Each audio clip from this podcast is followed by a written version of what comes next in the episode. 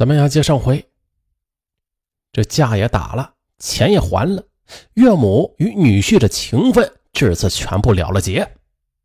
随后朱志磊更换了门锁，打算关起门来啊过自己的安生日子。然而两天之后，朱志磊下班回家时，哎，却无法打开房门。这么一瞅，原来这锁孔里边被糊了胶水。他询问物业人员，知道这岳母上午来过，显然这锁眼肯定是老太太给糊死的。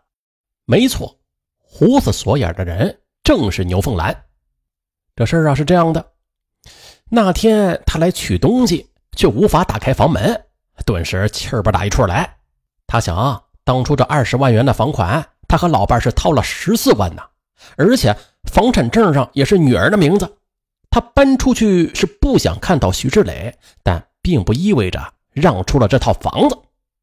现在这个白眼狼不但不感恩，还想私吞房产，真是岂有此理。他是越想越气啊，便买来了一盒五零二胶水，把这锁眼啊给糊死了。门打不开，朱志磊只得换锁。可没想到第二天他回到家，看到了更惨的一幕，不但这锁芯被撬掉啊，就连这门锁里边的钢板呢也被砸坏了，看着样子应该是被用斧头砸的。没办法呀，朱志磊只好又请来换锁师傅，把旧门锁给清理掉，又重新的换上了新门锁。就这样，朱志磊与岳母就打起了锁战。这两年内光换门锁就换了十几把，也是花了不少冤枉钱。可是这朱志磊呀，他还要上班呢，他跟退休的岳母是打不起消耗战的。于是他就想出了一个自认为很妙的办法，哎，把房子租出去，这岳母再嚣张也不至于跟外人过不去吧。一周后，朱志磊就顺利的把房子给租了出去。然而第三天呢，他却接到了房客的电话，说要退房。朱志磊一愣，莫不是这牛凤兰又下幺蛾子了？赶紧啊就骑车过去了。过去之后，这房客手里拿着一张纸，气呼呼的说，哎，你这房子我不能住啊，感情这是凶宅呀、啊！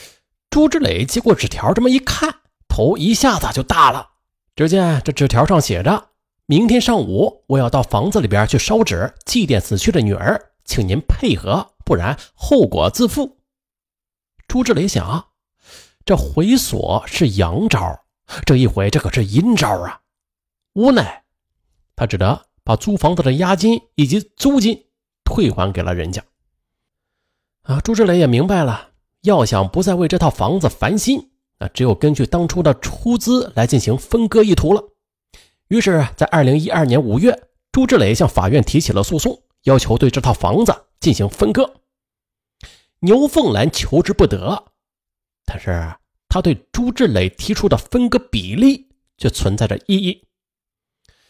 朱志磊认为房子是属于他和妻子的共同财产，现在啊，这妻子不在了，他应该是占有房子的一半所有权。牛凤兰则认为，当年谁出的钱多，谁分的份额就要多，不然天下还有公道吗？由于双方分歧太大，在法院休庭时，这两家甚至发生了肢体冲突。前来为牛凤兰助阵的小女婿用摩托车头盔把朱志磊的头部啊，又是砸得鲜血直流。朱志磊的母亲则是把牛凤兰的头发都扯掉了好几缕，若不是法警出面阻拦，这一场恶斗还会继续下去的。那、啊、交恶如此，这已经不是简单的分割房产了，而是意气之争加火拼。就在房产之争悬而未决的时候，朱志磊发现，在他和岳母之间呢，还有一个更大的争夺对象，那就是女儿圆圆。自从妈妈去世之后，圆圆一直是和外婆在一起生活。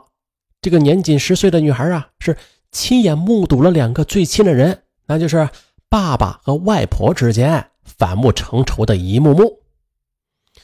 呃，虽然还是分不清孰是孰非吧，但是他对成人间的恩怨却充满了惊恐和迷惑。朱志磊觉得呀，自己必须得从岳母那里接回女儿，他很喜欢女儿。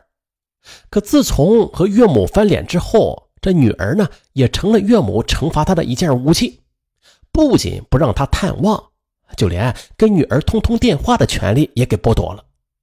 每当想女儿了，他就只能站在学校门口，混在接孩子的家长队伍里，远远的看女儿那么一眼。呃、看着女儿那欢蹦乱跳的扑向了牛凤兰，亲生父亲他居然、啊、只能远远的望着，那种痛苦太折磨人了。二零一二年六月下旬，女儿放暑假的前一天，朱志磊赶在岳母之前把女儿接走了。这怕岳母接不到孩子着急啊，他还发了一条短信：我把圆圆接走了，女儿不能没有父爱，以后啊，这圆圆就跟我生活了。牛凤兰则马上把电话就打了回来，吼着让他把孩子还回来。朱志磊则冷冷地说：我是女儿的父亲，是她的合法监护人，这孩子呀、啊，还是跟我生活合适，您呢就不用操心了。说完就把电话给撂了。朱志磊白天要上班，暑假期间呢，就把女儿放到了父母那里，每天下班后就回到父母那里。这近三年没有和女儿在一起了，朱志磊觉得亏欠孩子太多了，便努力的抽出时间带着女儿玩，什么逛公园啊、看电影、买好吃的好玩的。毕竟是血浓于水，这父女感情是日深一日。然而暑期一结束，父女的团聚啊就到了头。开学第一天呢，刘凤兰就在第一时间接走了圆圆，而且啊，此后送圆圆上学之后啊，她家也不回了，就是守在学校门口守着，不给朱志磊任何机会。朱志磊要工作，耗不过牛凤兰，所以说啊，这以后的日子啊，想看女儿一眼又成了奢望。整整一个月，牛凤兰没有给朱志磊任何接近圆圆的机会。啊，骨肉不得相见，朱志磊被逼急了。这一天，他带着母亲赶到了学校门口，一等女儿回来啊，抱起来就走。牛凤兰见状，就像疯子一样就扑了上来，死死的就拽住了朱志磊的腰带不松手。朱志磊的母亲见状也上前帮忙，两个亲家立刻的就厮打成了一团。哎呀，看热闹的人们围的是里三层外三层，最后啊，都是惊动了一一零。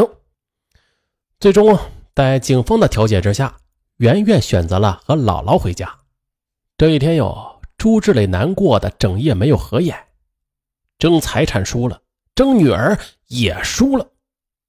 二零一二年十月中旬，朱志磊一纸诉状递到了法院，啊，申请啊索回对女儿的抚养权，因为朱志磊才是法定的监护人。这官司嘛，打得很顺利。法院认定啊，这牛凤兰带走外甥女儿是未征得原告的同意，是对原监护权的不尊重，因此判决牛凤兰把圆圆交还给朱志磊抚养。啊，利用法定监护人的身份，朱志磊打败了牛凤兰，他的心里很高兴。但是，他赢了官司啊，却不见女儿。圆圆仍处于牛凤兰全天候的看护之下，他想领走女儿，连门都没有。一次，朱志磊赶到学校接女儿呢，这牛凤兰扑上来是又撕又咬。朱志磊则拿出法院判决书，向围观的人群痛斥这岳母的蛮不讲理。牛凤兰则冷笑道：“你想看孩子，就到我家来，我又没拦着你，你拿什么判决书吓唬我呀？”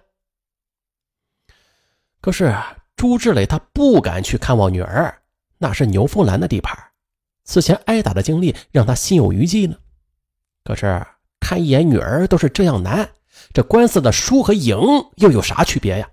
朱志磊就申请法院强制执行啊，请求法院呢派人强行的把孩子接过来。然而法院则认为强制执行啊会伤害孩子，都是双方不愿看到的。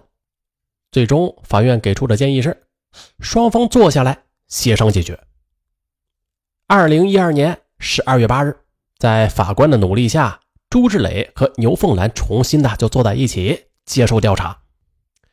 在经过了三个多小时的协商，他们首先就房产之争达成了协议。朱志磊付给牛凤兰十四万元，这房产呢则变更至朱志磊和女儿圆圆的名下。那关于女儿的抚养问题吧，也是达成了如下协议。先由牛凤兰代为抚养，朱志磊可随时探望，等孩子过了适应期后再由朱志磊抚养。至此，这场丈母娘与女婿之间长达三年的大战，在制造了这么多怨恨与伤害后，终于尘埃落定。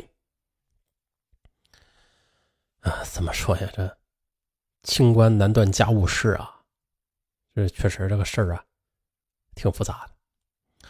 那不过起码有两点是可以断的啊。其一，在这场战争中受伤最深最重的无疑就是幼小的孩子了，再就是那个已经离世的人。如果地下有知的话，我想他会蒙羞的。这还是那两个我最爱的人吧。